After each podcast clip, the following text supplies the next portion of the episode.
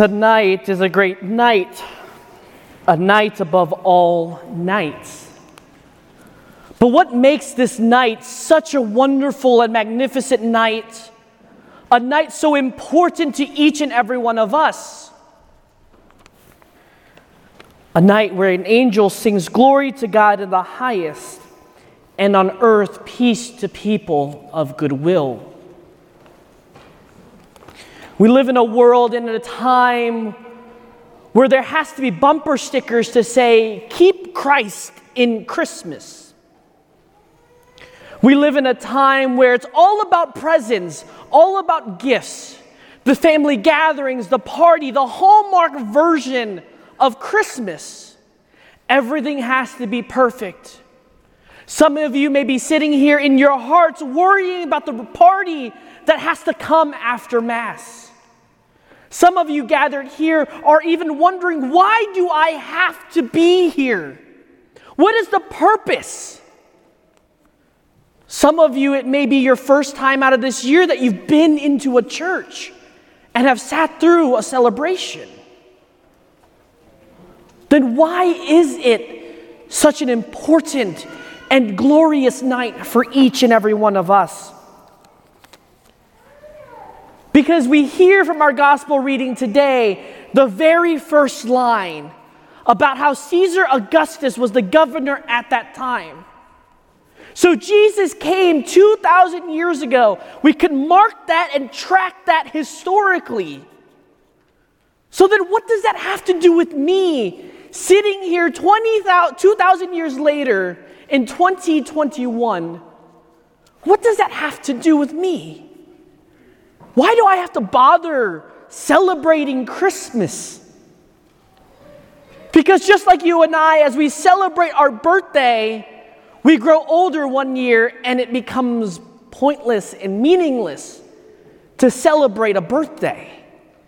By the time you get to 30, it's like, ah, okay, it's another year. I'm going to get another year older. Okay, what does it really matter?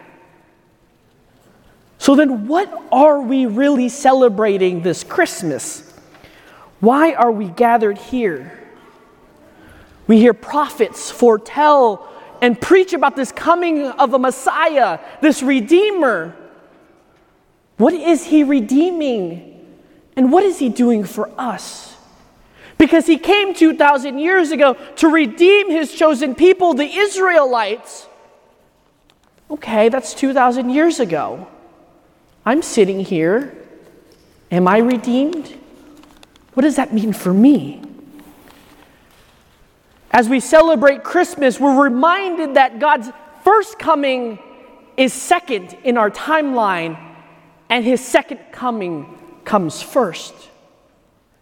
God called, God came 2,000 years ago to redeem his chosen people, to call his chosen people, and to make them holy and restore that relationship God had originally with his chosen people.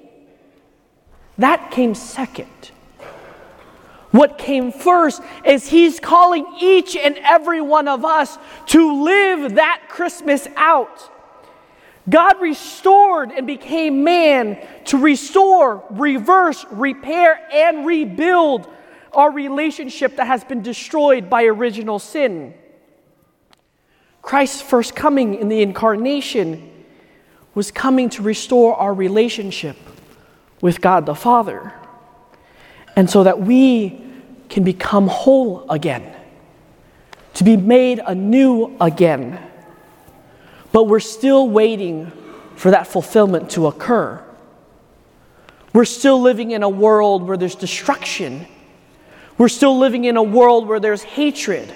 We're still living in a world where there's no connection of peace anymore. So, how can we sing and say, Joy to the world, the Lord has come? We're still waiting for that fulfillment to occur in our lives.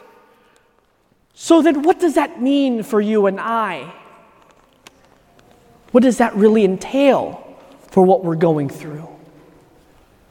I think our celebration today describes exactly what it is the word Christmas. If we look at the word very carefully, you can divide the word into two words itself Christ and Mass. Add an extra S to it. Christ and Mass, which illustrates for us what our calling and what we're truly celebrating today. Christ, being light bearers to the world, being someone who brings Christ to the masses, to the world. But what does that really mean for us? It means the incarnation is the reason why we can enter into a relationship with God. He became man in this nativity scene as a child so that he can embody for us his love for each and every one of us.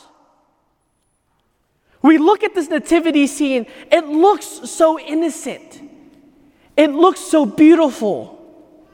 But it speaks of the most, which is the love God has for each and every one of us. A love that is self sacrificial, calling us into a deeper, authentic connection with the divine and to be in relationship with Him every day of our lives.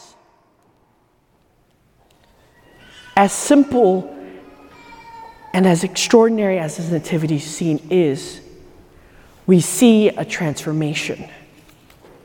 How can a king of kings, the king of glory, a God of gods, will himself to become man, to be a child, a child who is defenseless, relies on others, and relies on the protection and love of Mary and Joseph, has become man to take on flesh. That to me speaks such of great love, such of great value, and such of great power to us. But yet sometimes we sit here and are so sucked in to the commercial side of Christmas.